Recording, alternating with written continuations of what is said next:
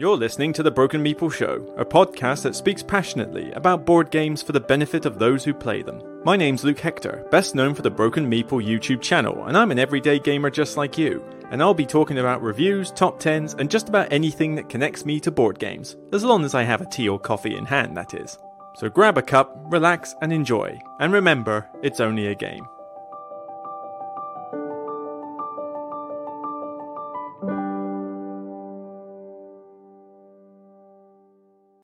Hi, everybody. Luke Hector here for another podcast episode in sweltering heat. Yes, uh, you know, thoughts and praises go out to uh, Florida for having to deal with Hurricane Italia, Dahlia. Sorry, get the name right. Um, you know, I I can see everything's pretty bad over there, so hopefully everybody's doing okay in Florida and dealing with the hurricane aftermath. You know, but the after effect of it over here is that it's it's sent a heat wave basically for the next week. So from today until Thursday, I'm going to be sweltering at home. But that's a small price to pay compared to what everyone else is doing in Florida. So, yeah, but it's just one of those things. So I'm going to be here doing the podcast in a sauna, and then I'm going to go to the gym so that I've actually got a reason to sweat. But yeah, otherwise things generally good. The reset week that I had, which I think I have I done the podcast. Yeah, I think I've done the podcast since I went to the Lake District. But yeah, that that reset week was good. But certainly there's still a lot to catch up on with the channel, which I'll get onto in a minute. But generally, health pretty good. You know, the throat still for some reason struggles with extended chat. I don't know what it is, but I might just have to so we'll get that checked out. But otherwise, you know, we are getting into the autumn now, which means hopefully once we're done with this heat wave, we can actually get back to cooler temperatures, you know, and my favorite season of the year being autumn, you know, because it's the right combination of beautiful scenery and lots of conventions going on, and also you know like things like Essen and a couple of local ones and Midgard next week and stuff. But also just the fact that it's cooler. You know, I like autumn and winter. Frankly, you know, I'm not a massive spring and summer person. You know, when it starts getting hot, I just get uncomfortable. I don't like to sweat if there's not a reason for me to sweat. And the only time I want to be sweating is in the sauna or at the gym. So, or, you know, on a run. So that's just kind of the way I am. But yeah, all pretty good on that front. So, channel wise, uh, not too bad. A couple of small reviews have come out, you know, for Mole Peak and Skulk Hollow. I've done that one recently. And, uh, you know, the Maps of Mystera, which is an upcoming Essen release. I've done the sit down games. Uh, the biggest thing I've done lately, though, two things. I've done a series of World Series of Board Gaming uh, sort of sponsor video. Um, they basically sponsored a video for me to just talk about the 16 games that are at the World Series of Board Gaming. By all means, check that one out. It's just me basically giving short, quick reviews on 16 games that I've you know I've played them all, and it's just a case of you know do I like them, do I love them, are they good for tournaments? I don't know. It's just me basically being able to talk about 16 games, but also Voidfall. Voidfall solo board game review. I got Voidfall in the you know from Kickstarter, and this was not a review copy. And I played it to death over a weekend and a couple of days after, so that I could get a solo only review out because I knew that this is a game that's never going to hit competitive play, with one exception. We'll get that to later. But I decided I needed to review this game because it was the hotness, it was the hypeness, everybody wanted to know about it. So I'd done one, and I mean, so far so good. Five and a bit thousand views um, and 98.3% likeness. I was expecting that to be uh, much lower, actually, given the um, fans this game has. Because, I mean, I gave it a good rating. Maybe that's why it's so high. I gave it a good rating, but there were a few caveats, and we're going to get into more of those later. But yeah, I mean, hopefully people still watch this. I mean, I didn't expect it to do that well on the basis that Voidfall is going to be a very niche game, but you know, I'm glad that people are watching it, so hopefully more will. But I am conscious that there is stuff on the channel that I want to get done that I haven't done in ages. Firstly, I need to get those top 10 collaborations back up, and I've sent some emails out. People have said yes, I just need to actually get off my lazy ass and actually do something about them. So that's a thing. Uh, I'm obviously trying to keep up with the Kickstarter monthlies and the you know what I played from the previous month, and that that's always a tricky thing to do. I need to maybe consider.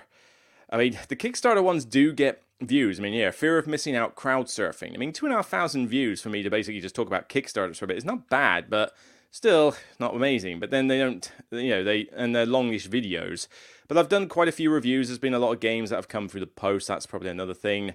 The podcast is still decent enough. I mean, it does take a bit of effort to do the podcast every two weeks, but it's hard to measure how well that's doing because it's both on RSS feed and YouTube, and I can only monitor the YouTube um, intake, not the RSS one. So I assume the podcast is still popular with those who don't watch it on YouTube.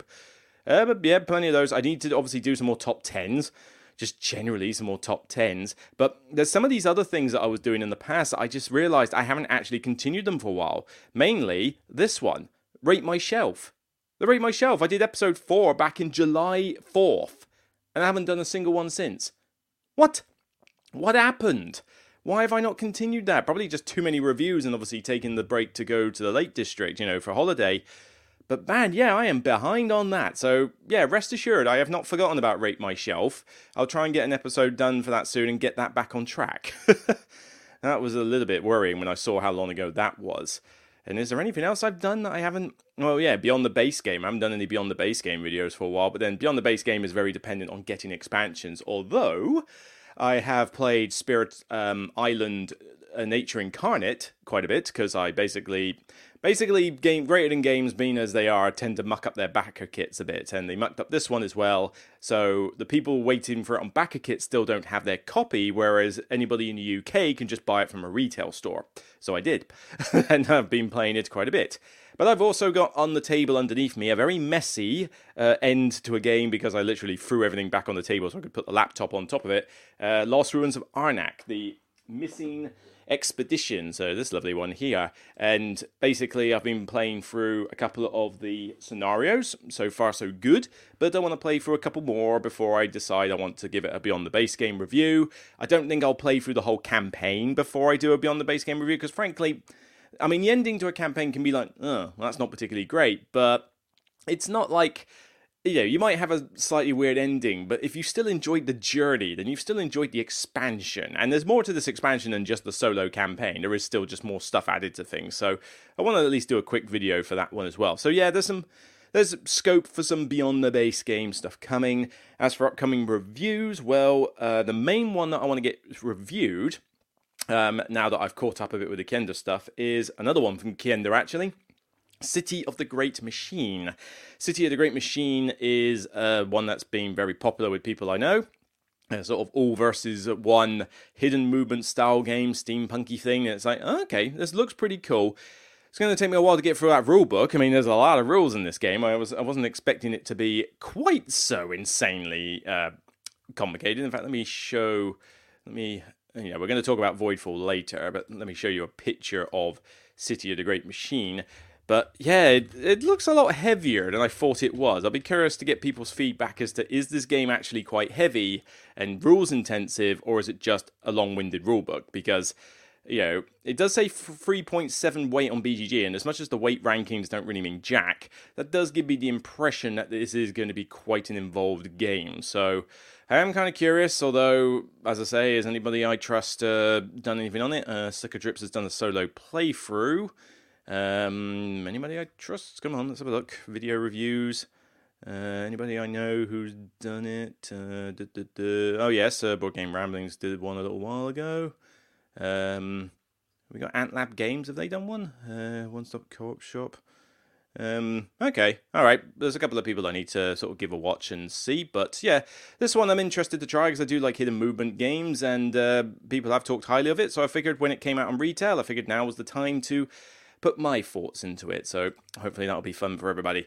But yeah, so more to do with the channel. Obviously, next week I'm going to Midgard. So you know, kudos to the the kudos to the organizers for inviting me up as a guest. I'm really looking forward to that because Iceland has been so high on my wish list for you know places to go that this is just basically like you know gold dust for me. I you know I get to visit Iceland, even if half of it is for the convention, but you know half of it is still going to involve some sightseeing.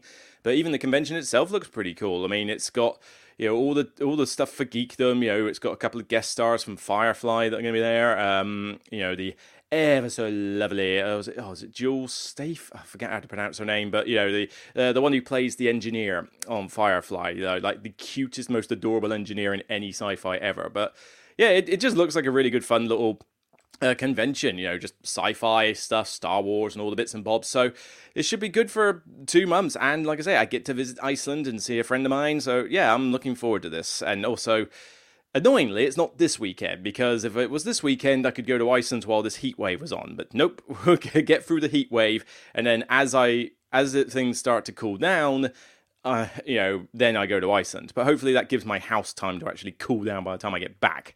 But yeah, it's going to be alright. I hope it's cooler enough. In fact, what is the Iceland temperature? I'm curious. Iceland temperature. What is the Iceland temperature?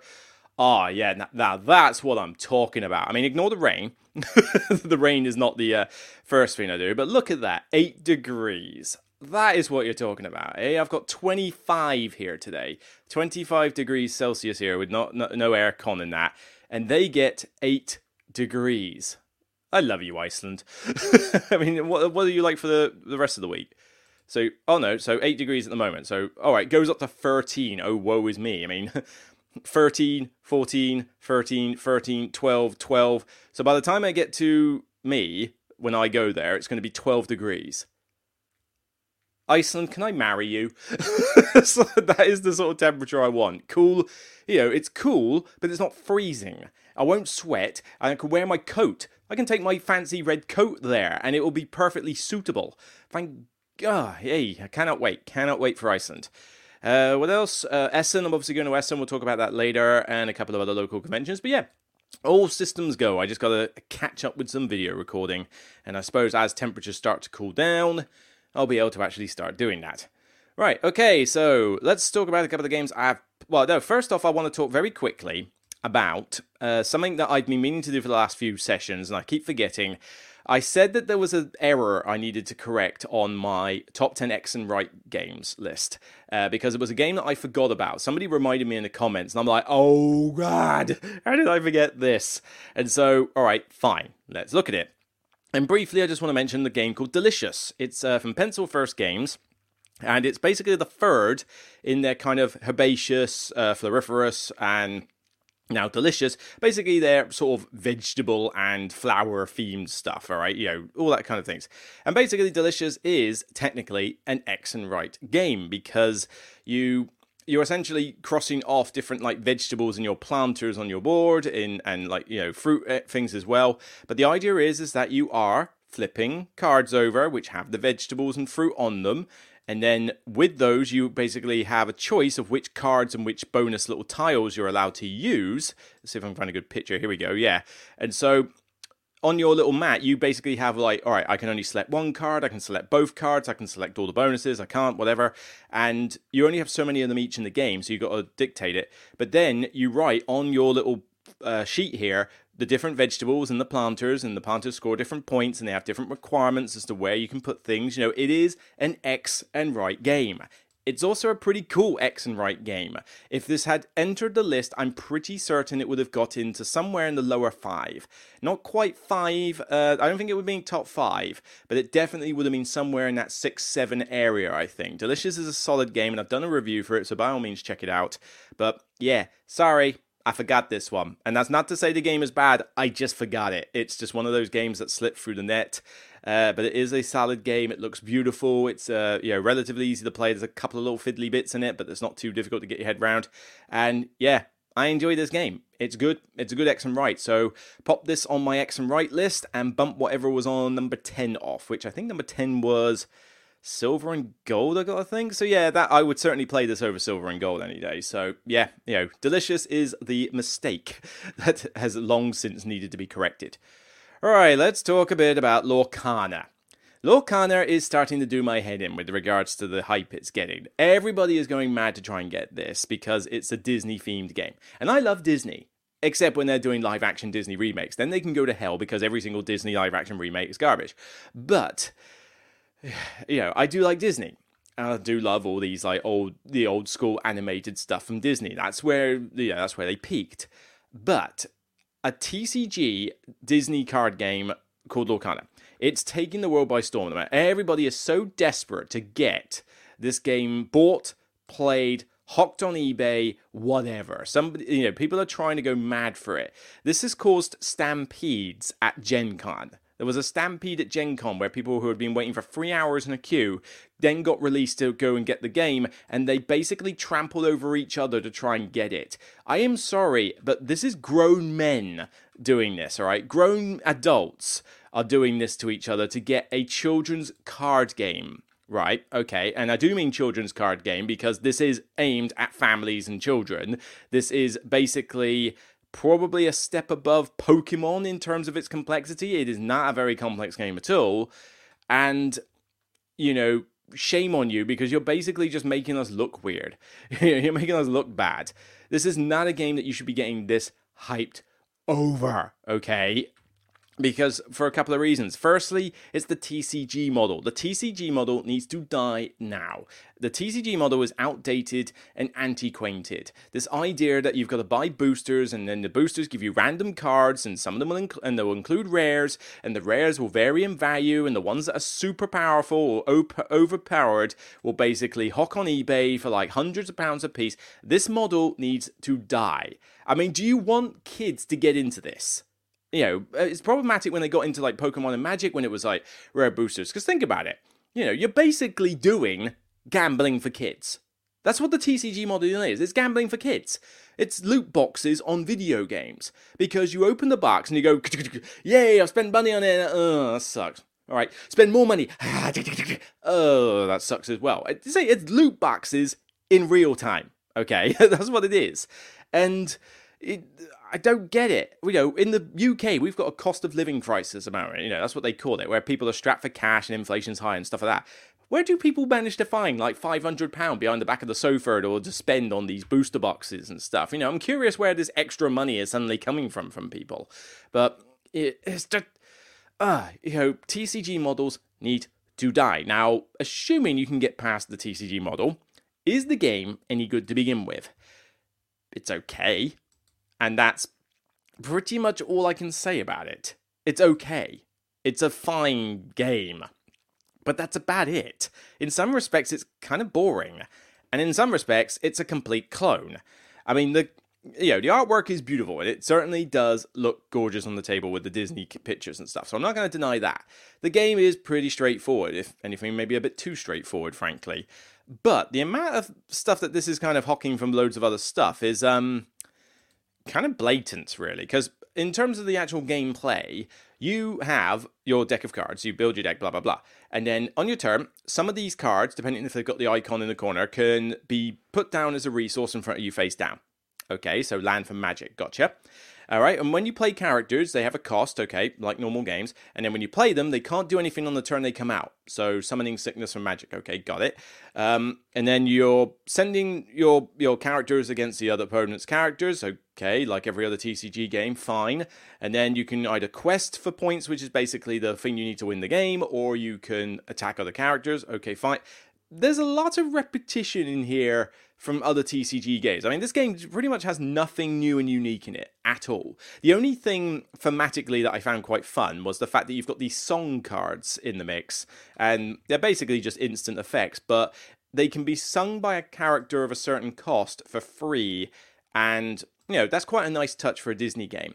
And it is also quite amusing to basically have somebody like Cruella de Vil singing Hakuna Matata. You know, you can have these characters sing, you know, stuff that blatantly wasn't for them.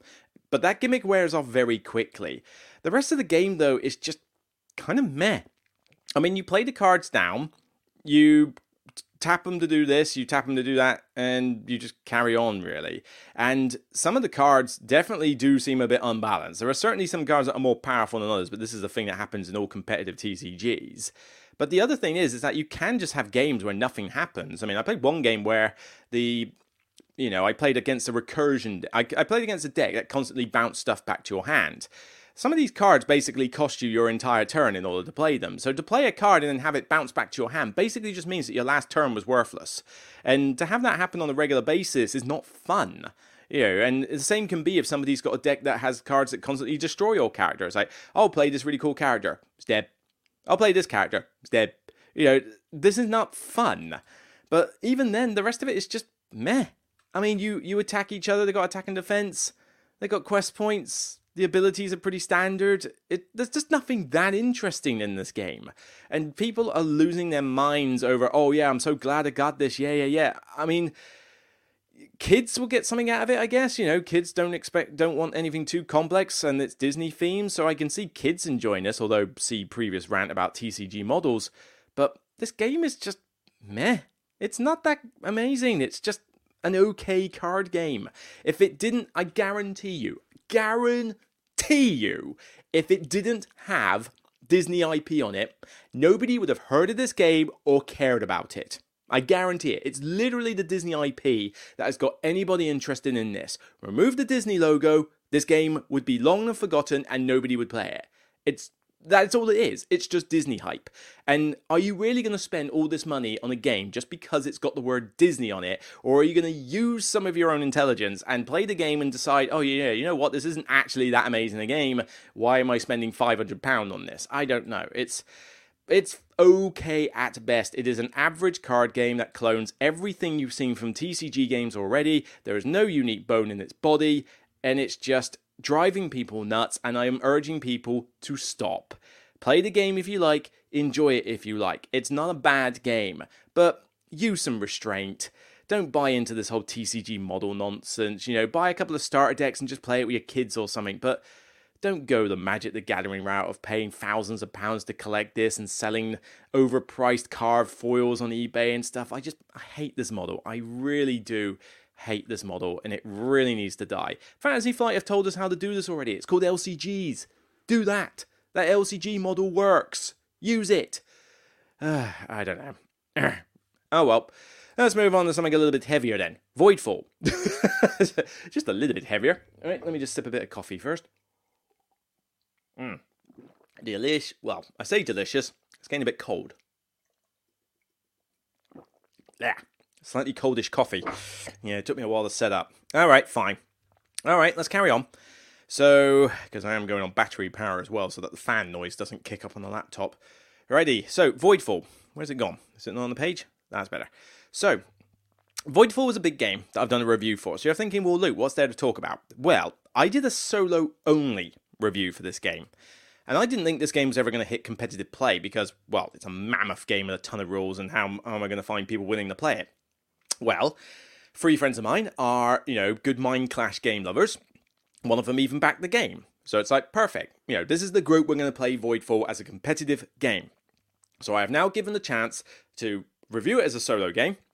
And I gave it a decent rating. I gave it an 8 out of 10, but I said I was umming and ahhing between 7 and 8. I said 8 was the highest I could give the game at all with its shortcomings, and I'd probably stand by that as a solo game, but it could easily drop to a 7. But now I've had a chance to play the competitive mode, which is supposed to be the standard way you play it. And I have some observations, and so did the rest of my group. Um, you know how games feel like it's a competitive game, and then when they introduce other modes, they feel tacked on or undeveloped? Uh, normally, it's the competitive mode's the good one, and then the solo mode and maybe the co op mode or whatever is tacked on. I'm getting the impression that Voidfall is the other way round, where this game feels much more like a solo game and it's had the competitive mode tacked on, or solo or co op. This actually does feel like a game that should have just been solo or co op and not actually competitive. Because the competitive game is kind of meh in comparison to everything else. So, you know, I'm not going to explain like what Voidfall is and all that lot. You know, I've done a massive review, go check it out. But in the competitive version, you essentially have your own faction board just like you do in solo but you remove the crisis board. You don't have any of that. No crisis events turn up or anything like that, um, which is good because that's a faff to deal with that. And you also don't have the heroic or joint focus cards. So, one of my favorite aspects of the solo mode, where you can get these more powerful versions of your focus cards each round that randomize, um, is not in the game. So, that's gone. You don't deal with safe havens anymore. Good, because it's just a tacked on rule. You don't deal with harbingers much anymore, not in the same way as you do in the solo mode good because that just felt tacked on as well. I mean, there's a Voidfall's a decent game, but there are a lot of rules in this game, or a lot of things in this game that could have been streamlined and just cut off, like trim the fat. There's a lot of fat trimming that could have happened with this game.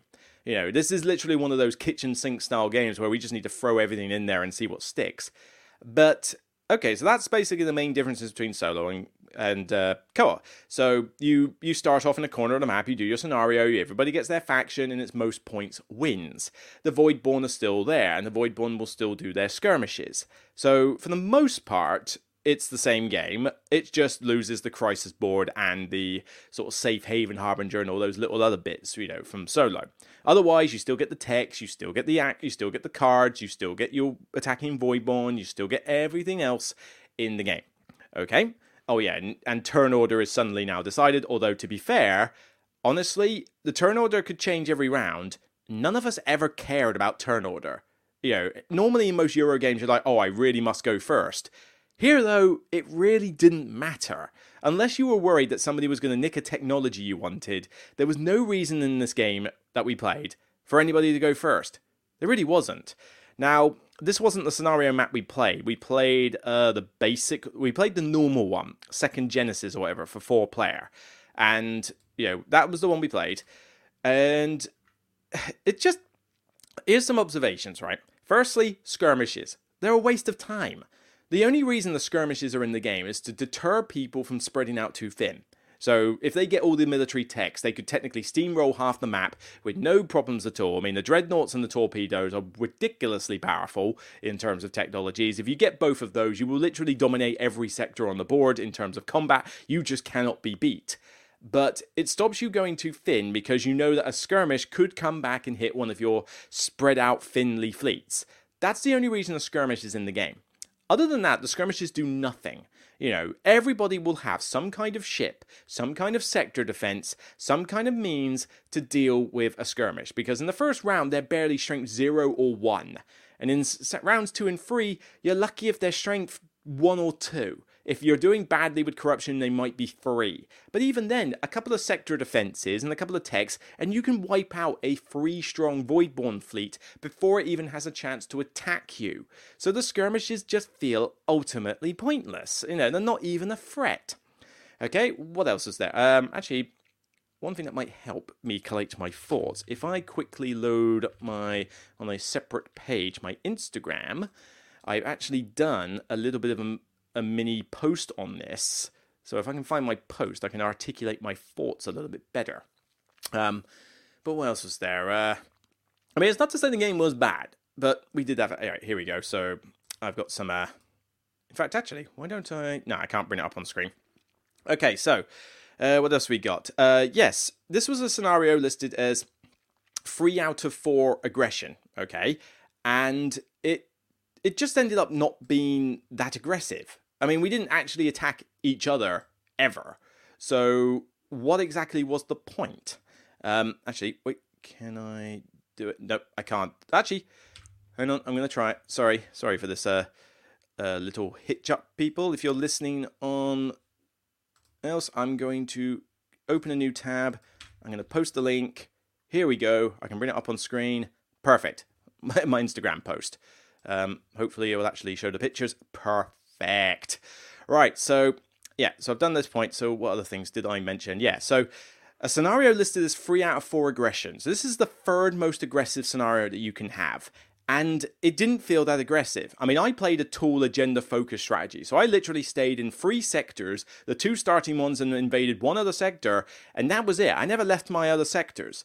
The uh, others went on a bit more of a killing spree, particularly the one opposite me, who went on a dreadnought torpedo killing spree, but they all went and attacked a ton of the Voidborn, and I stayed at the back, right? But nobody attacked a player. There was one opportunity where someone could attack a player, and it wasn't worth it because they would get more points for attacking the Voidborn than they would have attacked another player. So, not the most aggressive scenario, really. It's just the fact that you can kill a few more Voidborn. But yeah, the, the whole idea that players could attack each other, again, just feels tacked on. Uh, what else we got? Um, uh, yes, I'm not a fan of this mechanic either, but the group really wasn't a fan of this mechanic. Um, the skirm, um, not skirm, sorry, the mechanic of prepping fleet cubes. Uh, so when it comes to your board, if I can find your faction board somewhere, you have a mechanic where you have to prep fleet cubes in advance. So, you know, when when basically you're trying to say, all right, I need to get my fleet out on the board, you have to get your cubes ready first, and then they can go out on the board, and then happy days. But it's a two step process to getting stuff out, which feels like a faff because there's not a lot of ways that you can actually prep the cubes in advance. Uh, here we go. So here's a picture of the actual board. So this bit on the left here is where your inactive cubes are, and then you prep them to go into this right hand side, which is the active cubes, and then they come off here onto the map. So it's a two step process to get it from here to here to there. But there's not many ways in the game to get it from here to here. So you end up basically stuck with fleet cubes that you can barely use. And why is it a two step process? Why is it not a one step process? Why do I have to jump through so many hoops to do a basic thing? And this was the thoughts that, you know, the rest of my friends had. You know, they were not happy with this. And so it's a mechanic that they actively disliked in the game. And I must admit, I find it a little bit weird as well. Uh, focus cards still a highlight, but the lack of the heroic focus cards is a personal downer. Yet, you know, losing those out of the solo game is a downer. The setup and takedown. Oh my word, the setup and takedown for this game was ridiculous. The table could not even fit all the stuff on it. And it's not a small table, but it could not fit a four player game of Voidfall on it. We had to put stuff on chairs nearby and stuff. For crying out loud, this is ridiculous in terms of, you know, having stuff on the table. It's a stupidly sized table hog. This is a four player version, and you have got to put tray. The game tray system is not ergonomic. It's very badly designed in terms of table spacing, I think. There's like a couple of good trays for tokens, but the the agenda board, the technology board, and uh, various other boxes, they're just taking up space and it's ridiculous. And the setup and takedown for this, I'm not kidding, it took us about 75 minutes combination, right? 75 minutes of our night was spent setting the game up and putting it away. That wasn't even rules teaching. I mean, there might have been a tiny bit of rules teaching, but everyone had watched the video. So I only had to remind people of a few bits and bobs. So we weren't even doing a full rules teach, and it took over an hour to set up and put the game away. I mentioned this on my solo review, and it's a pain when you're doing it solo, but this is just unacceptable setup and takedown time for a game that is fun, but not more fun than a lot of other Euro games I've played. It's a fun game, but for that amount of faff, it's not worth it. But that was just ridiculous. I mean, we spent more time trying to set the thing up than we did doing some of our turns. Honestly. Um, you know, I mean, when when it takes like a it, it takes like half a round in duration to set the game up. That's insane. Uh, downtime and runtime still really high, four plus hours including the setup and takedown, despite having all seen the video tutorial. Like I say, that is insane. And then my final thoughts. Yeah, so you know, Voidfall is still a good game. I still like it. The mechanics in that I like. There are some that I find a bit there, but you know, and I do love the variety in it. But here's the thing. I'm gonna sell my copy because the game is fun, but I'm just not willing to put up with that faff.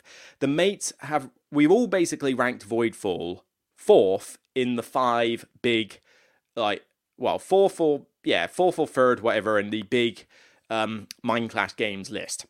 Because for me, my favourite one is Anachrony, without a shadow of a doubt.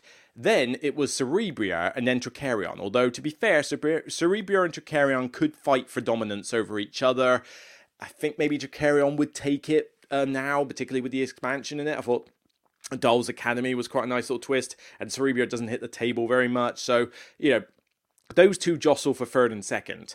This one ranks above Perseverance. Perseverance is my least favorite of the five because I don't like the two game thing. It's a massive box again, it's overcomplicated rules, and it's a four hour odd game where you're doing 12 actions.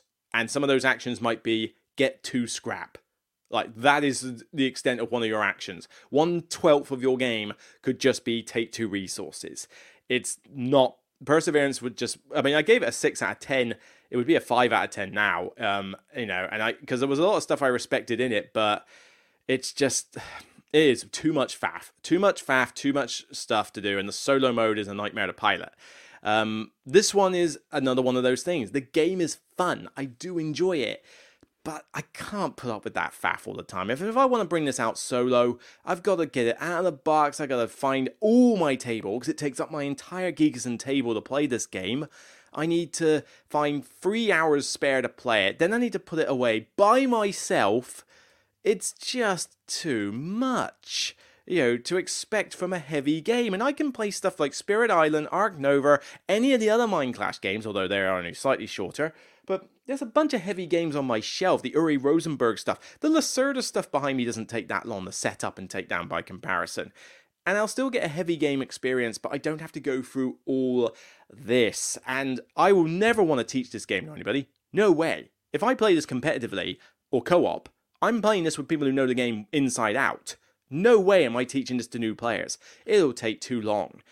And I just don't feel like bringing it out solo. I've played it to death solo, and I've enjoyed my solo games of it, but it's a big box. I got to find somewhere to store it, and it's just not.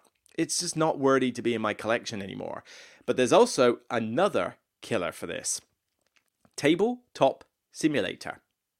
Yeah, there is an official mod for Tabletop Simulator for this game. And so, okay, but then doesn't games normally take longer on Tabletop Simulator? Not by comparison with this one though, because most of the stuff you're doing, like planning stuff in your turn, etc., you know, works. You know, you, you you've got plenty of time on Tabletop Simulator to plan your turn while other people are doing their usual manipulation of the cards and bits like that.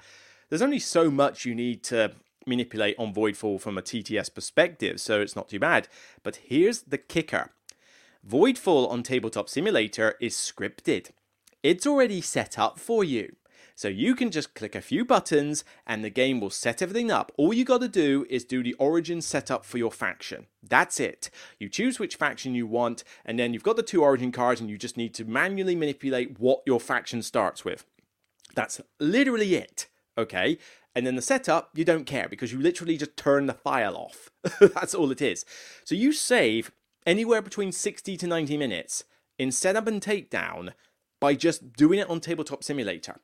You can access all the rules, you can get the PDFs online if you need to. So if I want to relearn the game, I just read the PDFs.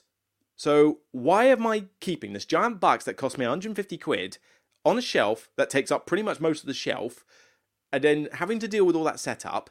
all the manual manipulation, as well as all the rules learning, because I'll have to relearn the game again by the time I play it again, when I could just load up Tabletop Simulator and play it on there in a fraction of the time. Why would I not just do that? So, things like that have just basically killed this game to stay in the collection. I, I enjoyed it and I'm glad I've played it and reviewed it, but sorry, Voidfall has got to go. It was an 8 out of 10 just for solo mode it probably would average out more at a 7 at this point, but we're talking 7, 8, it deserved a seal of endorsement. The competitive mode, though, felt like a 6 out of 10. It was fine, but I won the game because I had experience with the game, and I literally just sat in three sectors and played a tool game. Barely interacted with the map, didn't interact with any other player at all on the table. I played a solo game of it and won against three other players. Why exactly am I playing as competitive? It's just not needed. So, you know, I give this one a 7 8 out of 10 for solo mode. I give it a 6 out of 10 for competitive, possibly even a 5. I do think it's only about average, above average as a competitive game. Um, maybe co op would probably be a 7. You still got a lot of players, but I think the co op mode is more fun, and at least people could manipulate stuff on the table with you. But I, I don't think I'll ever get a chance to play this co op, except maybe at a convention. I might do that at a convention, I would play a four player of this co op. That would be quite fun. But yeah, you gotta go. All right, let's get on to uh, the focus, a quick focus, um, where I'm going to bring up Tabletop Together Tool. Yes, Essen is around the corner, and I'm not doing a full massive Essen prep and all that stuff because everybody's done it. There's a million of them out, and frankly, I've talked about Essen every year, so if by now you should know what's going on with Essen. But just to sort of recap, you know, it's a convention in Germany. It's huge. It's a trade fair through and through. Loads of publishers are there, big, small, and indie, whatever. Um, there's a lot of halls. Bring snacks, comfortable footwear, uh, bring cash because not all the places will take cards. Uh, be pre- don't take massive trolleys and that around because you won't have room to maneuver them and everybody will hate you. You know, take a backpack if anything, but be prepared to carry it in your hand. Uh, be wary of Hall 3 because it's insanely packed. Uh, what else is there? Uh, yeah, just be prepared for a lot of walking. Bear in mind, you'll have to take public transport for the most. So, I mean, I'm driving there. I've got a parking ticket, but uh, you will probably have to take public transport. Get on the train early. Get there early for queuing because it will fill up quickly. Not to mention those trains get packed. So get an get an early night. Get an early morning. Get there early, and you'll have a more pleasant experience on that front. And that's kind of it, really. I mean, yeah, that's Essen in a nutshell. It's a big trade fair, and you go there and buy games and demo stuff. It's good fun. I get to see a lot of people, and if you do see me there in my polo shirt, which I hope to be wearing throughout the thing, um, except I've got a couple of afternoon shifts on the Great Games booth where I'm demoing a game. Uh, so those afternoons I'll be indisposed. But yeah, if you do catch me wandering around, as long as I'm not in a massive hurry, I will be more than glad to say hi and shake your hand. So by all means, say hi. I'm hoping they'll do a meet and greet event like they did last year, but I haven't seen an email for it. And I'm a little concerned that they're not doing a meet and greet event this year, which is annoying because that was a good way to meet creators. I've emailed them about it, but I've had no response. So maybe they're just not doing it again this year, but that'd be a shame because I thought it was good. Uh, it was a good way to people to basically just say, right, so and so is going to be in this spot for a couple of hours, go see him. But mm, I hope it's on because it'll be a shame if it's not. Right. Uh, but Essen itself. So everybody's doing their Essen preview posts. So everybody's saying, what games am I looking forward to at Essen?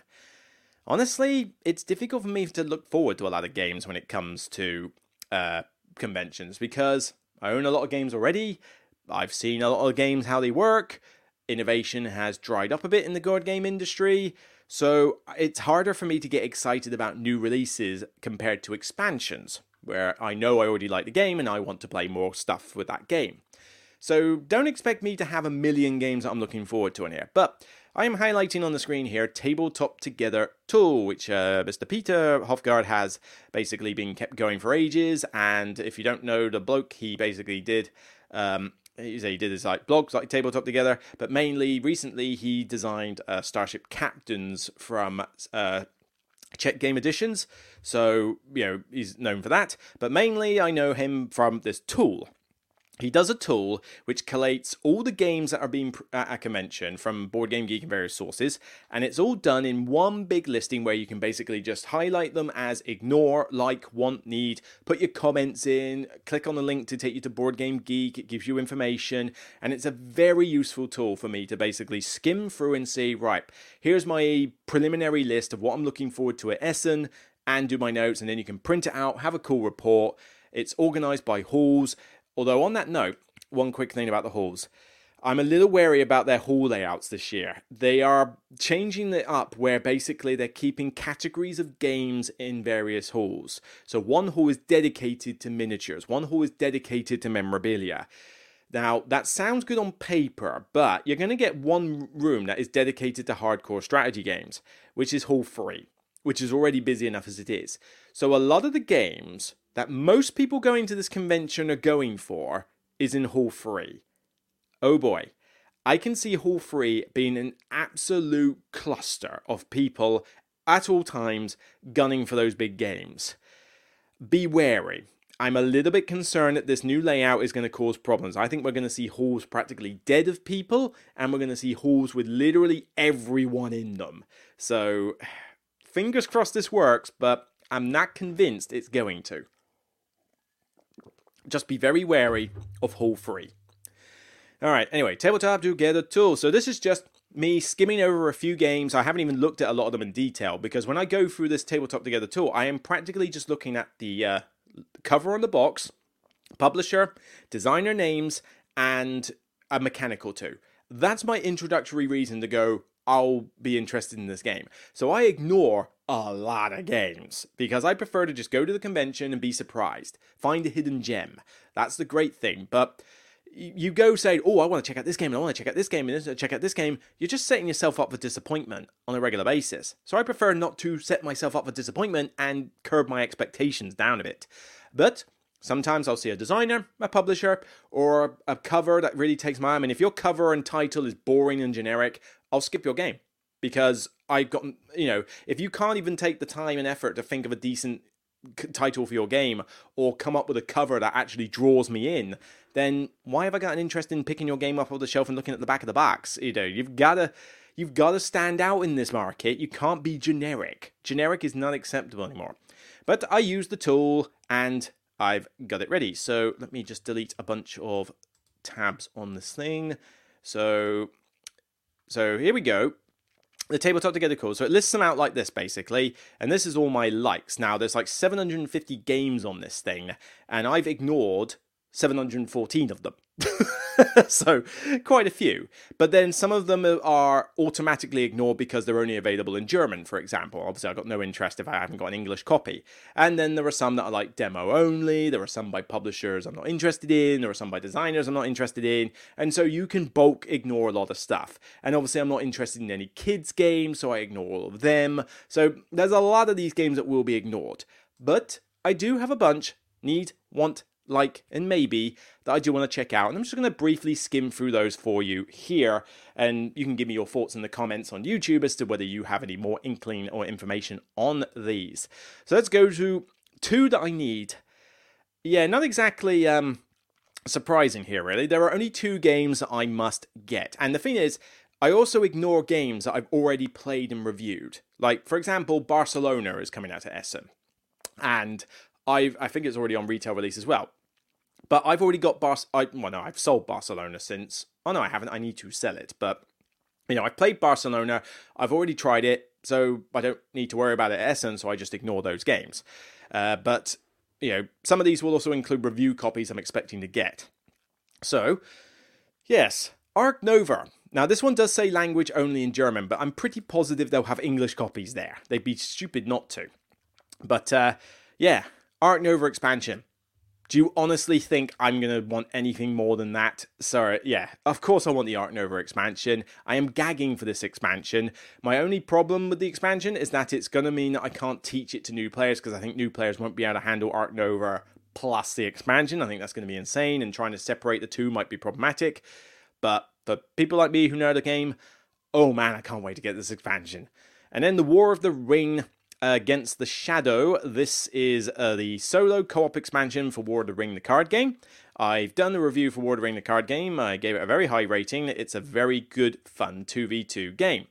But you gotta find 2v2 on a regular basis. It's not the easiest thing to teach, and uh, yeah, there is that. But I have played the solo mod uh, with a member of Ares Games. I played it at the UK Games Expo, and it was good fun. I enjoyed it. Wasn't that complicated to go through. I mean, if you're familiar with the card game, you'll be able to pick up the solo mode easily enough. The flow chart of how the uh, AI acts is fairly straightforward. You have to play as the the good guys though. You can't play as evil people, which is a little bit of a shame. But that aside, it's a solid expansion, and I'm looking forward to it. So this will allow me to get War of the Ring, the card game, out to the table more often. Of course, I want this and I'll be getting a review copy of it, uh, picking up on Sunday. I bel- oh no, no, I, I won't be getting this for a little while because um, they they're only taking limited copies to Essen, and they're going to post my copy after Essen. So it'll be a little while before I can get this one played and uh, sort of talked about. But I am going to be getting this, so I put it on need. But yeah, I'm not going to get my copy at Essen. I will get it later. Okay, so let's move on to Want. Want. Okay, so one of these is a review copy, one of those should be a review copy, and the other one isn't. Uh, let's start with the one that isn't. Ceres. Well, I don't know. Artipia Games might give me a review copy. I don't know. I have to talk to them when I'm there. But, uh, yeah, they, you know, they, we get on well, and they do love the work I did for Pursuit of Happiness and a few other bits and bobs. You know, they are very nice people there. But Ceres is a game that I'm kind of intrigued by. Now, I didn't want to back it on Kickstarter because I'm trying to minimize my Kickstarters. But Ceres looks interesting. A space. I mean, they say space exploration. There's not really any exploration in these types of games, but if it can load up, here we go. Asteroid mining corporations try to outplay their opponents in real series. Okay, so asteroid mining doesn't sound like the best thing ever, but two hour playtime, good. You know, capped uh, Euro, Um, one to four players, so there's a solo mode net. Worker placement, I like worker placement. Um, and you know space mining is a bit more interesting than say coal and iron on earth or whatever. But this game does look pretty interesting from the pictures. I mean it's got a cool striking cover. It definitely looks like a quite a thinky experience. And you know there's an element of outplaying your opponents which i'm definitely uh, keen by as well. I need more pictures of the actual game please. Uh, here we go. So you know i don't know the rules and mechanics of this game but the idea that you've got to kind of jostle with the opponents to do it, and the, the worker placement aspect, which I like. The art, uh, the sort of artwork looks pretty good. It looks like an interesting, thinky game, and I want to give this one a shout. You know, I reckon that this could be like a good sweet spot of being relatively thinky but not too complicated to teach. So, will the mechanics work in it? I don't know, but you know, they tend to, you know, this is something a bit more thinky for our tipier games, and I can't remember if the designer's done anything on this. Gustav Schundrom, has he done anything else? Uh, not much by the looks of it. Ceres. Alright, so this is his first design. So there is that. It's a first designer game, which can be a little bit of a worry. But I want to give this one a try. You know, it just sounds quite cool. So, yeah, Players can choose amongst a variety of actions, including launching probes, trading, constructing, upgrading, all that cool, improving technology, always fun. Uh, developed with an astrophysicist for the best possible thematic applications and brings a couple of innovative twists to the worker placement genre. Okay, cool. I'll be interested to see what those innovative twists are, but yeah, I'm curious to see what this one will do. And then we got uh, Kutná Hora, I'm not sure how you pronounce that. The City of Silver is what I'll call it. But basically, I saw this at the Games Expo, and I think with my throat starting to go a bit, I'm going to talk more in detail about the ones that I need and want and like, sort of, and then I'm going to skim over the maybes. But uh, Kutná Hora City of Silver is a new game coming from Czech Game Editions. And this is a much more Euro-y type game, you know, economic, medieval, and you might think, well, come on, that seems a little bit generic, Luke. And kind of for the most part, yes. I mean, I don't know the history of this particular city. Um, I forget which city it was. Where does it say? Does it say on here which one it was? Uh, St. Barbara's Cathedral, historical city, well, Czechoslovakia, of course, it would be, wouldn't it? Um, you know, dumbass. Uh, but yeah, it you know, this is uh, obviously set in history. You know, I just don't know much about it because I'm an ignorant, I'm, I'm an ignorant idiot. But the it's a city building Euro game, two to four players, so it doesn't try to jack in a solo mode. Good. Uh, but this is what it um, is intrigued me by when I saw it. I mean, it doesn't look like much on the table, shall we say? You know, it's not what I would call a looker. So this isn't going to win any artwork awards. Although there are some half decent little bits of artwork in here, but yeah, it's for the most part Euro-y Euroness. So, Luke, why are you interested in this? Here's the phrase that you need to focus on here. Do do do do do. I'll find it right now. Where is it? Features a real life supply and demand experience in which every action you take has an impact on the game's dynamic economic systems. Okay, so I'll get that in a minute. Uh, players take turns from a hand of double sided cards uh, to engage strategic plans, purchase plots of land, mining, gain permits, raise buildings, gain profit, la da da, and you're, you know, you're trying to get the most points or money, I forget. But the asymmetrical nature of each player's available guilds makes for highly interactive rounds in which every decision impacts the economy. Now, this is what has intrigued me with this game. I want to see if I can find a picture of it. Yeah, here we go there are these basically there are different guilds that are responsible for the resources and everybody's got representation from a different guild at the start. But what happens is as you do things in the game like as things get built or things get mined and that this is just three of the resources. There's another one with three on there as well. I think there's six in total. There might even be more than that but i think there's six. And you know so here's three of them beer wood and meat. Uh, the idea is is that when you build stuff and when you mine stuff and do stuff with the map and that, these prices change. So this is the market for buying these resources and selling them off. But when people do stuff, they sh- they slot up and down.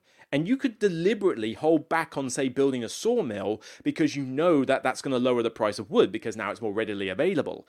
But then you can build that sawmill when you need to maybe I just won't build it for a turn or two. Let's have so, let's have wood at a nice high cost for everybody else to deal with, and then I'll build the sawmill when they don't need it anymore. It's just you can do that sort of thing. And it kind of reminds me of the guilds in Feudum where you know, you've got the six guilds, and one person does something in one guild, it influences what somebody does in another guild. And I really like that. I mean, this feels like it's going to give a good sense of interaction for what would normally be a fairly solitaire Euro game. So this has intrigued me enough for me to go, ooh, I'd like to try this. Now, it could be a complete dud. I don't know.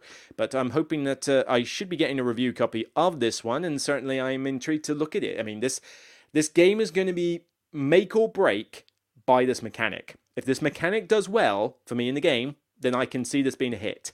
But it really does rest on how well this mechanic works in game, but I am intrigued to find out more. And Redwood. Redwood. This one I should be getting a review copy for. I'm not entirely sure, but I think I am. Um, this is for Uh, sit down games, I've done a couple of their things lately. I've Tawanaku, which is brilliant, and I've done Maps of Mystera, which is decent. Um, Redwood is one that I almost backed on Kickstarter. It was too expensive for me to back on Kickstarter, but I almost did because man, that deluxe version looked good. I mean, I actually might, if I get a review copy of this game at Essen, I think I actually might buy the deluxe upgrades separately because it just looks so gorgeous. And that is something that sit down games do well. They know how to make games go. I mean, look at that cover. That cover is amazing. A camera lens with the stark white background and all the forest scenery and all the animals are kind of just pouring out of this camera lens. That's such a cool cover. I love that. Um, but the idea of Redwood is that basically you are photographers taking pictures of scenery and you move around this map. And it's a sort of map that everybody's on, so I imagine there's some communal aspect to it, much like their other games. But the idea is, is that you move around this map and you're trying to take pictures of various scenery, and the cards basically have the things on them that they need to be, like autumn trees or wolves or cats or whatever. And you're trying to maneuver yourself into place with these templates so that you can take the right pictures for the cards. It sounds like a cool light theme. It's beautiful as all get out. People could really get behind this in terms of a setting. It just looks gorgeous and hopefully isn't too complicated and would make a nice light game. So I'm very interested to try this. I almost backed it. That's how much I was keen to give this one a try. Will it be amazing? I don't know, but uh, certainly going to find out. But yeah, just, you know, a cool, nice light theme. I guess I just have a thing for nature themed games. You know, nature themed games usually work for me. So yeah, here we go. Here's the miniature. It's taking a picture. It's got the template that you uh, I think you slot on it or you put around it. I'm not sure how it works, but then it's taking the picture of the bear, the tree, and stuff like that. So it's it's this does look like a really really cool concept, and I can't wait to try it. Yeah, this does look just really really cool. All right, that's the wants. So let's go on to like. So this is games that I like, probably will get, but not all of them. And some of these do include expansions, so I'm not going to talk about those. Well, expansions for games I haven't played. Cascadia Landmarks, though, well, I like Cascadia. So why would I not want the expansion? Now, the worry I have with this is is it going to make the game too complicated for gateway gamers? That's my little worry, but hopefully they are intelligent enough to not do that. But then, if it means that I just throw this expansion in when I play it with gamers, then great. I could use a more gamery expansion, particularly if I can play this solo. But here's the one thing that I'm not looking forward to with this expansion. Here we go. In addition to the module, this expansion includes more unique wildlife scoring cards, great, and habitat tiles to have variety and enough components to play with 5 to 6 players. You better know what you're doing, um, uh, flat out games if you're going to make this a five to six player game because this game is not even the best game to play at four you know because you've got that display of stuff that's like chaotic as anything when you have more players.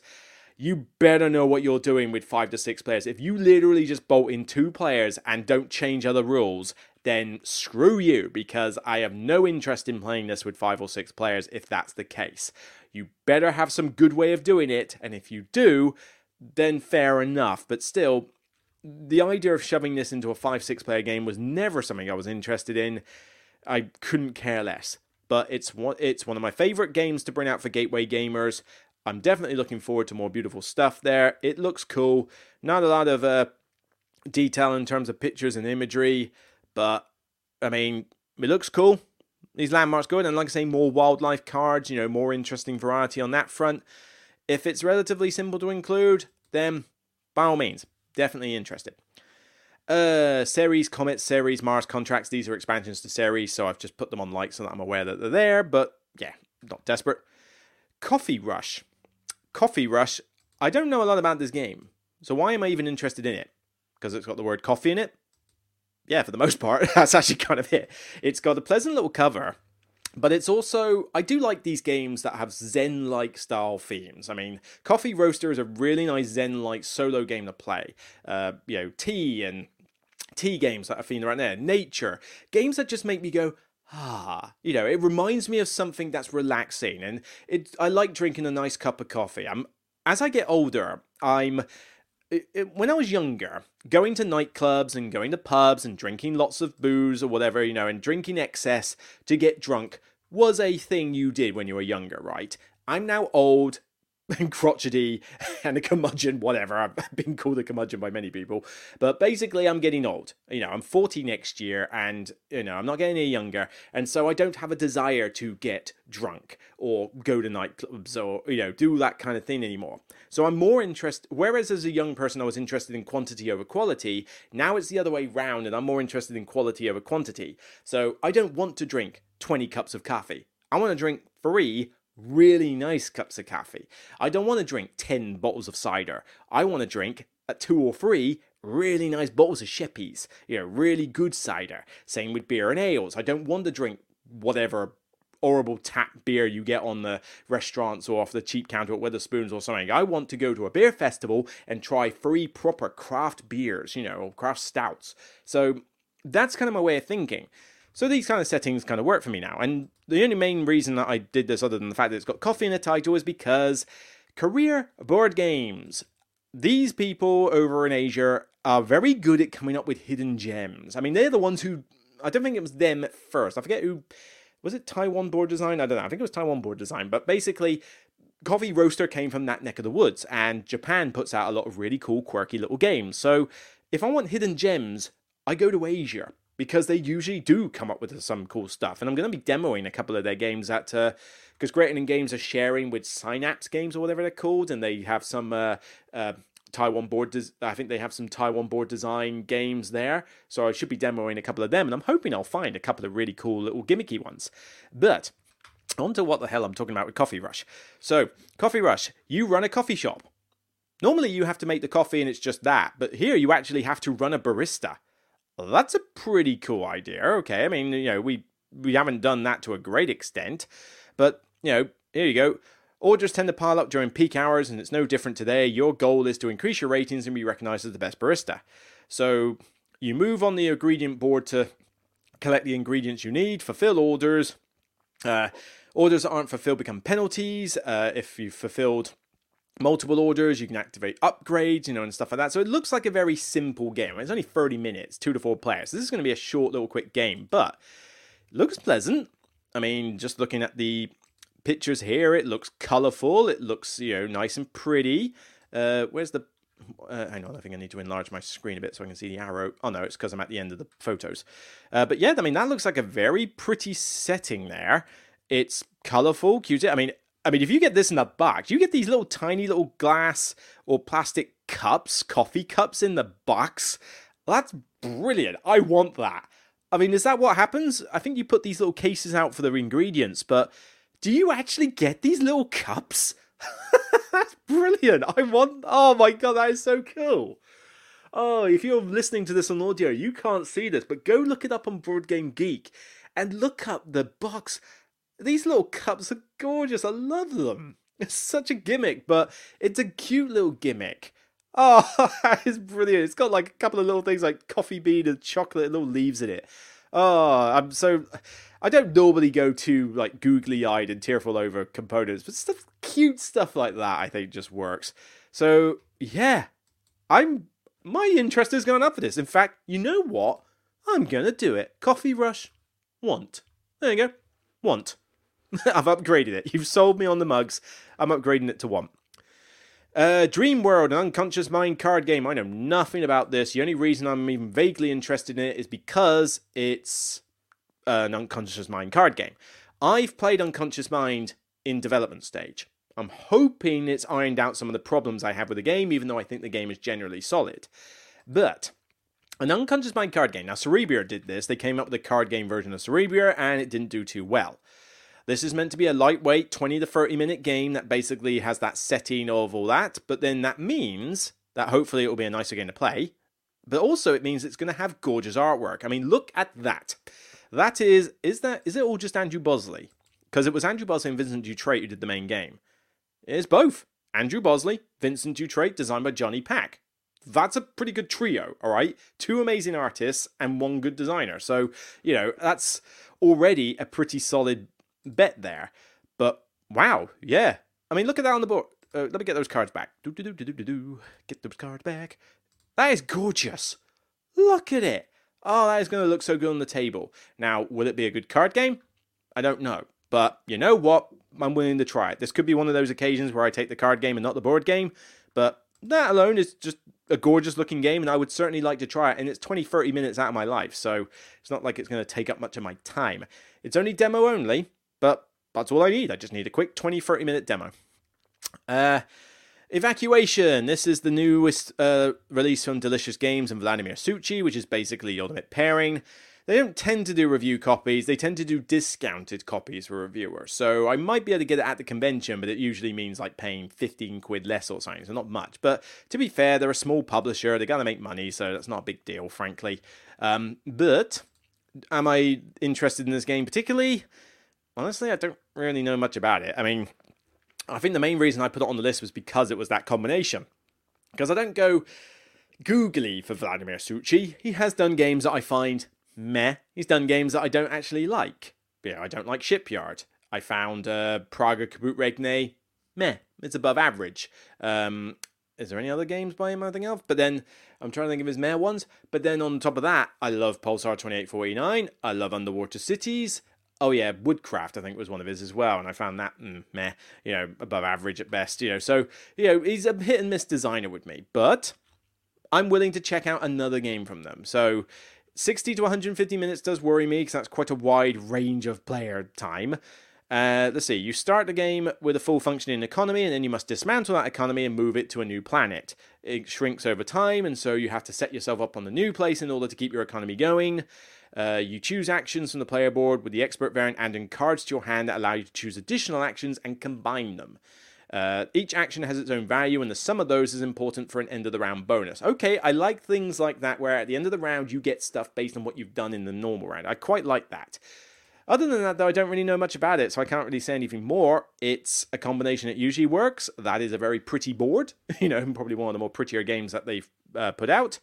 And I'm intrigued. Hopefully, it's not too overcomplicated, but it's a combination that has worked before. It doesn't always work, but I'm willing to give it a try. Uh, okay. Flow, demo only, Peaker Games, which I think is a spin off from Fantasia Games, I think, I believe. Sort of doing sm- like more lightweight stuff. I mean, 45 to 90 minutes. Uh, artist Andrew Bosley, so it's going to look absolutely gorgeous. Uh, you go across the iceberg sea uh, do you explore the islands, discover secrets, sail the windy waves, fight fearsome monsters? Apart from that, I don't really know much about this game. I mean, it's region to region movement system, and it looks like it's not story driven, but it looks like it's got cool sort of thematic adventure stuff that you can do. But it's a gorgeous cover, and the artwork is going to look absolutely beautiful. But yeah, there's not a lot we know about this game really. Like the, the information on this is super sparse. So if there's a demo there, I'd like to try it, but that's kind of all I know about it at the moment. Uh, Forest Shuffle, why is that on my like? Um, I think it's just because I've heard some people say it's good. It's lookout games. It's uh, you know, it's got a nice, you know, it's got a nice cover. It's nature themed. Uh, 40 to 60 minutes, so not a long game five players. That's usually a worry when they bolt on five players. I think it was. I think I literally just grabbed this because you know. I, I mean, I don't know much about the mechanics, right? So six cards in hand, detecting a type of tree or forest dwellers. Uh, either draw two cards or add them to, and add to your hand, or play a card from your hand. Okay, so this looks like a simple rule set. Uh, each tree and dweller shows a cost. To pay this, you must discard cards in your hand into the clearing face up. So, okay, so it's a multi use card hand management system. I like that. Um, after you play a card, you can use the effect or gain the bonus you gained if you paid the card with other cards of the same color. Okay, so it's basically hand management, you know, card game. Looks cool. I mean, this one does seem like a nice, simple game. Uh, has anybody I trust done anything on it? Uh, not that I can see. Um, no, nobody I know has really done much on this, so uh, I'll have to I'll have to make my own decision when I get there. But the main thing that got me onto this though was this. Oh my god, does this look you know oh my god, does this look gorgeous? Look at that. Canopy, eat your heart out. I mean, Canopy is gorgeous, and probably I think Canopy would still take the sweet spot in terms of uh, artwork and that. But man, does that look beautiful. I want to check out this game stat by the looks alone. Is it a fun game? It's 30, 60 minutes out of my life. I'll find out soon. But yeah, Lookout Games tend to do some cool stuff. I'm definitely keen to find out more. Uh, Galactic Crew. How many more of these have I got? Uh, not too many. Uh, Galactic Cruise. Uh, you know, I know nothing about this game. I don't know its mechanics or anything. It just sounds like a cool concept. The idea that you're running a galactic cruise liner, I think that's just a cool, unique theme. It's demo only. Uh, I believe it's a heavy game. But the thing that's interesting me with, uh, well, I think it's mainly just the theme and the fact that it's a heavy game with it. I mean, I don't recognize the designers off the top of my head. It's got Ian O'Toole's artwork, so hopefully it means it's a easier. Well, it's bearable to play if it is complicated. You know, that's what Ian O'Toole's shtick is. But the idea that you are running a luxury cruise liner and you're effectively building the shuttle, satisfying your guests, and helping the company thrive, getting technologies and growing the workforce. Now, I'm hoping that this doesn't pull a clinic where it says you're building a hospital and you're treating patients, and all clinic is is a car park simulator. It better not do that. But this theme does sound pretty cool, and I'm interested to try it. And it's Dranda Games that are bringing it over for this market. So, uh, um, I'm definitely keen to have a look at this one. I'll be keen to, you know, and I know the people at uh, Dranda Games nicely. You know, I did Isle of Trains. That was a really good game. Check out that review. But yeah, I want to check out a demo of this. So sign me up. Imperial Miners. I don't know much about the mechanics of this one, so I can't say much. But uh, I like the Imperial Settlers games. I like. I really love the Empires in the North game. So a spin-off, a smaller spin-off, separate from those, uh, with the same sort of uh, colourful artwork and that you know, tableau building game with some other bits and bobs. I don't really know much about it, but uh, it looks like a cool game, and I'm interested to try it. Uh, I haven't spoken with Ignacy just in a while, actually. I'm curious how the Portal game are doing, but uh, you know, good replayability, modular progress boards, different cards, uh, simultaneous turns. Gameplay is quick, should be no longer than 45 minutes. So I'm uh, I am interested to see what this one is, but I know very little about its mechanics. Uh, Neotopia. I am getting a review copy of the. I think I'm getting a review copy of this. I have applied for one. Um, there's, I think they're doing Dice Manor and Neotopia mostly. This is Arcane Wonders, and um, Dice Manor, I think I've applied for a review copy of, but that's one I'm not looking as forward to. You know, like not like, ooh, I really want to check this out. This one looks interesting though. Build the most harmonious futuristic city in a tactical and interactive game. So it's tile placement, and it doesn't look much like a city when you see it on the board, but it is quite pretty. I mean, you got these cool tile pieces that you put down with a different symbology on them. Uh, you know, does look like a bit of an abstracted tile laying game, but yeah, mainly Arcane Wonders does do some cool stuff that, that look good. 30 to 60 minutes, so I know it's not going to be a long game. Weight 2.0, 2 to 4 players, you know, it looks quite cool. But basically, you are building on the free regions of the city in order to complete feature cards that you have in hand. Good combination of tile placement and card management can result in impactful turns. Interaction is important because all players are building on the same board and can take advantage of what other players have built on their previous turns. That's what I'm interested in. The idea that what you do is influencing other players, if this is interactive, then great. But it's why it's only a like, not a want or a need. I'm interested, but that's about it. Uh, Nucleum. Yes, uh, it could be a game that I'm going to hate, but I still want to try it. And I think I am getting a review copy of this one uh, from Board and Dice. This is Simone Luciani and David Turczi. Right. Now, David Turczi, cool bloke, should be at NASA. He's going to make quite a complex game, though. This is going to be a thinky game through and through. The idea that this could possibly be played in 60 minutes is going to be garbage. I'm just going to assume that every game is 150 minutes minimum. Uh, it's going to be a pricey one. It's economic industry. This is going to be thinky as all get out. This is going to be complex as all get out. But I want to try it because, you know, A, that's a very striking cover. Um, it's not quite brass type uh, setting. I mean, it says become the leader in the Industrial Revolution in an alternative timeline. So maybe they can at least play around with that. And certainly, as I look at the board, I mean, it's not bad looking. It's not the most colourful one. I mean, this one is kind of the lowest on the likes that I'm expecting because I'm expecting this to be quite a thinky game, and I'm hoping that this will be good fun. And I want to try it. Sometimes it's good to venture out of your comfort zone and play something that you're not necessarily used to playing. And because sometimes you do come across some games that really do strike you. I mean, should I like Pulsar 2849? Not really, but I still love it. Should I like the Grand Trunk Journey? No, but I think it's a good game. Uh, should I like the PAX games? Hell no, but I do enjoy them. So, yeah, there are times where it works. Now, what worries me is Simone Luciani. Simone Luciani, doesn't quite gel with me in terms of games design. I mean, what do we got here? I like Newton. Uh, I like Tzolk'in. I like Golem. Taltum was fairly boring. Didn't like Darwin's Journey. Hate Barrage. Hate Marco Polo. Hate Lorenzo and the Magnifico. Grand Austria Hotel's okay. Council of Four, okay, but who, who's playing that still?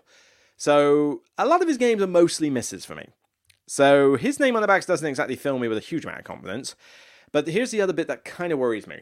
Um, it was described to me. I mean, people have said, including Grogan and David Turczi, have said to me that there's a good chance you won't like this, um, because they've described the game as if Brass and Barrage had a baby. Uh oh, you've taken two games, one of which I dislike a lot, and one of which I hate beyond all recognition. Like Barrage would be in my top 10 hated games. I think it's so bad. You know, it is just boring to look at. It is horrible to play. It is the most meanest game I've ever seen. Like literally turn one and you can screw someone over and it's not like it was their fault. You know, you can just be an absolute dick in that game. Bad components, bad art. I mean, ah, oh, everything about Barrage I just hate. So the idea that the Barrage and Brass had a baby and created this game is worrying. Okay, so this could be an absolute bombshell for me in terms of like, uh oh, but open mind. Go into it, Try, treat it as a new game. You might be surprised, you might really like it, but I gotta try it first and we'll see what happens after that. uh, Redwood into the Wild is an expansion. Uh, two more to talk about. I think I'm just gonna gloss over the the the maybes. I think the maybes. I'll I'll skim through the list, but I'm not gonna go into detail. Path of Civilization. Path of Civilization. This is a relatively unknown game and it's from Captain Games. I don't even know this publisher at all or the designer or whatever. So why am I interested in this? Simultaneous play, always a good thing. Civilization game. I do like civilization games. This is a theme that hasn't done as well in the last few years as it used to back in the days when I could get uh, the Fantasy Flight game Civilization game, Civilization A New Dawn. I have still not played Mosaic, although, oh god, yeah. Oh yeah, my mate in Iceland, he said if I don't play Mosaic by the time I get to Iceland, we'll play it. Ah, I hope we still. Oh, I hope we still do that. Oh, I really want to play Mosaic. I really want to try it. Oh, please, can we? Yes. Uh, I need to hurry up and play that solid game. I keep being busy at conventions and I can't play it. I want to play it, but um, I digress. So, Path of Civilization, a story of humankind. Uh, here we go. So, Take your reins of your civilization, make choices, research texts, improve military, culture, industrialization, everything you've heard of in every single civilization game. But I like civilization games as a theme. I mean, I played them on the PC, you know, the Sid Meier stuff. I don't tend to play them much anymore because I just don't have the time and there's only so often you can play them, but I just love the theme of a civilization game. The idea that I take this this tribe or whatever and turn it into what I want. Give me all the options, give me a good theme, and I'll really enjoy it. Uh, but simultaneous play sounds pretty cool. And what does it say? Uh, you will make choices that have repercussions till the end of the game. The game is played simultaneously and works with a simple card and resource management system. The diversity of the cards guarantees enormous variability. There's no images, it's literally just that. I know nothing else about this game, really. This could be an absolute train wreck. Weight 4.0 seems a little bit dubious, but we'll see. An hour to two hours, good time length. Five players sounds like a bad idea. Best at four, cool. But simultaneous play civilization game gets my interest. Again, this is only going to go as high as light, but I want a good civilization game. I am in the mood for a good civilization game that doesn't take four hours and goes off the rails. I mean, Europa Universalis or whatever it was, the recent one that came out, uh, the one that takes like six to eight hours to play and is a mon- monster mammoth game. I'd like to play it. I'd try it, but honestly, uh, not something I'm going to want to own. so, you know, I would like a quicker civilization game. And then finally, this one I've put as like and I would like to actually meet them if they're at Essen actually. So if they're going to be, they're in Hall Three. So I would like to give them a meet actually, um, because I think I'm getting this posted to me soon. I can't remember if I'm getting it posted in September or after Essen or something. I can't remember, but basically they got in touch with me. I didn't actually ask them for a review copy. They emailed me out of the blue, um, you know, quoting stuff in my video, so I knew it wasn't a generic email, which is nice. You know, if you're going to advertise, if you, I mean, I'm not interested in reviewing every Kickstarter game that comes out, especially not the smaller ones. I haven't got time, but it does do my head in when I get emails that are just cold, cool emails, the ones that blatantly have not looked at your channel. They don't know what sort of videos you do. They think, oh, yeah, you'll be a perfect fit. No, I won't be. Have you seen any video on my channel? You know I won't be a fit for your children's indie game or whatever. It's like, does my head in, especially when they say, hello, broken meeple. And it's like, you literally could not get my name. I say at the start of every video, my name, and you don't know that. So, hate those emails. These guys at least sent me a proper scripted, uh, proper scripted, no, proper dictated email. But Zoo Tycoon the board game. I was interested in this on the Kickstarter, but I didn't quite pull the plug. As I say, money trying to keep myself off Kickstarter a bit. But I like Ark Nova, and I know that this game is not just a clone of Ark Nova. I know it's got very different mechanics, but I love running a zoo. I mean, I almost want to buy Planet Zoo on the PC and just mess around with that although I don't know how much time I'd have for it, how much creativity I'd have for it, and also the main reason I know Zoo Tycoon is a thing on, sorry, Planet Zoo is a thing, is because I watch the Let's Game It Out videos and I laugh my head off with the stuff he does on it. But running a zoo is a cool theme for me. I'm gonna like animal themed games. This one seems interesting. I mean, I'm not interested in the components. Can we just get off the? There's got to be more images than that, surely.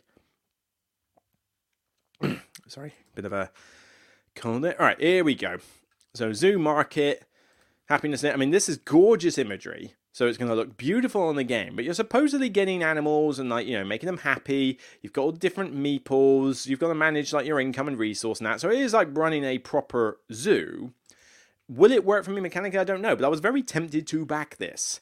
Two to three hours does worry me. The idea that this is quite a long game and could be quite a heavy one, but you know, Build a zoo that focuses on marquee animals or develop partnerships with national parks and conservation, la la la. Uh, get food booths, gift shops, so you are properly building a zoo. More money, more options you have. And 35 different species, 230 different animal meeples. Uh, each amazing animal will require unique care to meet their individual needs, carefully balanced group and enclosure sizes, social composition, guest proximity to try and achieve the right balance between animal and guest happiness. So there's a lot of stuff in here that sounds pretty cool. You know, I'm very intrigued to try this. I almost backed it. You know, I, this is another one of those games I almost backed. But they are willing to send me a copy for review. And they know that I speak my honest thoughts. So yeah, like they say, it's like, you know, for better or worse, we want to send you a review copy of the game. But yeah, I'm very intrigued to try this one. So I hope that this one is brilliant you know, I hope this one is a game that I can go, yes, another great zoo game. And I'm not expecting it to be a replacement for Ark Nova because clearly they both have very different mechanics, even though the theme is pretty much the same. So, you know, we'll see how the two compare, but I don't think I'm going to go out of my way to compare the two games if the mechanics are that different. So we'll see. But yeah, definitely intrigued for this one. All right, I think I'm going to leave it there because this episode is going on quite long. My throat is going. A very quick skim through the maybes. Uh, Everdell Farshore.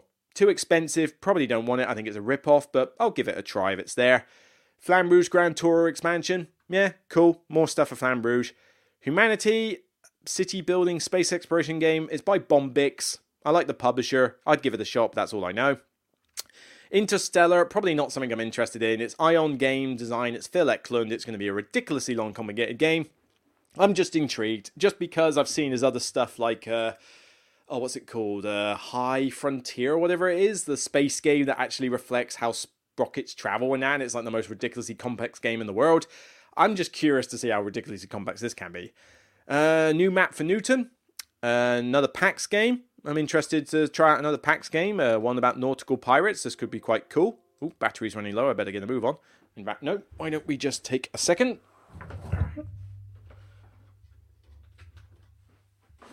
And we'll just plug it in. Fan noise be damned. Uh, Perseverance episodes three and four. I'm curious, but I wasn't a massive fan episodes one and two, so I very much doubt I'm going to get involved with this one. Revive expansion. I'll check it out, see if it's worth it, but I think £35 is a bit expensive for what you get in it. And honestly, I don't love Revive, so I don't know if I'll really bother with this one. Sankoré, Pride of Mansa Musa. It's Osprey Games. They've done some pretty good stuff. Uh, you know, city building civilization. I'll give it a shot. It does look interesting, but I know very little about it, so it's only on my maybe list. Senjutsu Battlefront of Japan. I probably won't really care about this one. In fact, the only reason I think it's on my maybe list is because I've heard Mark Dainty, you know, um, uh, not board gaming, rave about this like crazy. This seems to be one of his favorite games he likes to play at the moment. It's 20 minute game, 20 minute game including a solo mode. It's like no time out of my, it's no skin of my teeth to try this out. So based on his recommendation, I'll give it a lot. I mean, to be fair, he recommended Earthborn Rangers to me, and how googly am I going for that game? So, uh, although on that note, he also loves everything by Chip Theory games and also absolutely loves the Inventions, the Lacerda game. So we don't agree on everything, but you know, certainly I'm certainly interested to try this one.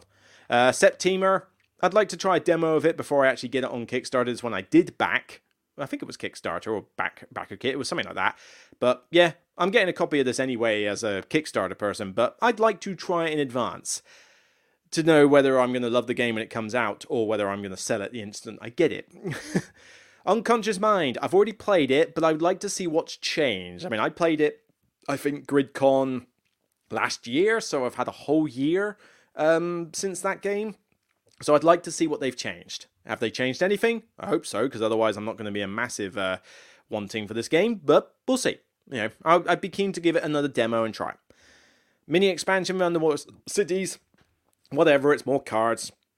A fiver. I might buy it while I'm there. Uh, World Wonders. I know nothing about this game. It's it's city building. It's ancient city building, so I like it as a theme wise. One to five players. It's by Arcane Wonders. I'd like to give it a try, but other than that, I know nothing about this game. So those are the maybes. And believe me, there's a lot more on the ignore list. Oh boy, is there a lot on the ignore list. There's always plenty to see there. So that's it on that front. Whew. Quite a lot of games talked about, an hour 26, but basically, yes, if I see you at Midgard, please say hi, because I know nothing about Iceland from being there. I know nothing about the convention, really. I was meant to go to this convention like four years ago, and then COVID got in the way. So I am really looking forward to checking out Midgard. But if you do recognize me while you're there, say hi.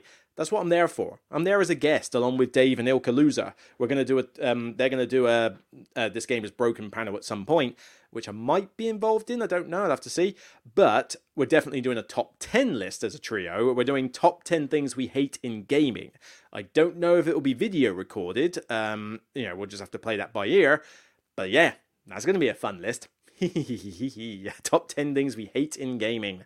Nice to do a tongue in cheek hate list. I'm surprised they actually went for it. Uh, that the organisers went for it, not just Dave and that. You know, the organisers wanted us to do a hate list. So fantastic. Um, and it's not going to be like I hate this game, I hate the genre or whatever. At least mine isn't. Mine's more things I've noticed either in the industry or from gamers or model, you know, stuff like that. I mean, spoiler alert, I'd be surprised if TCG models didn't end up on the list because we ranted about it earlier. But yeah, so that should be fun. And if you see me at Essen, by all means, shake my hand and say hi. You know, hopefully the meet and greet thing will be a thing, but I can't guarantee that. So it'll be good to see you. And oh, yeah, I need to check. Do we need to wear masks at Essen? That is a worry because I feel like we're past the point that masks are a mandatory thing now. And it does make it really bad. I mean, Spiel 2022. Um, made it mandatory to wear masks. Is that going to be the same for 2023? If somebody knows, please let me know because I can't quite see it. I mean, research a hotel, hit the supermarket, form a plan, research games, cardio, beware the bathrooms. Oh, yeah, the bathrooms are bad at Essen, so be careful with those, okay? Uh, yeah, there's not much I can see as I skim through. I don't think they're mandatory this year, but I'm gonna have to find out because if I've got to wear a mask while talking to people, that's to be so horrible. But we'll see. Um, hopefully they've uh, moved past this whole thing now. But yeah, by all means, shake my hand and say hi if you see me there. So yeah, lots to look forward to. Uh, I'll see you on the next Broken Meeple episode. Don't forget to check out the reviews I have done for Voidfall and some of the other ones that I mentioned earlier, like Delicious and stuff. You know, check out those reviews. And hopefully, you've enjoyed listening and watching this. Hopefully, you have a great Essen as well if you're going to it, or a great Midgard if you're going to that one. Uh, take care, and until next time, remember, it's only a game. So, bye for now, and spend your money wisely. Take care.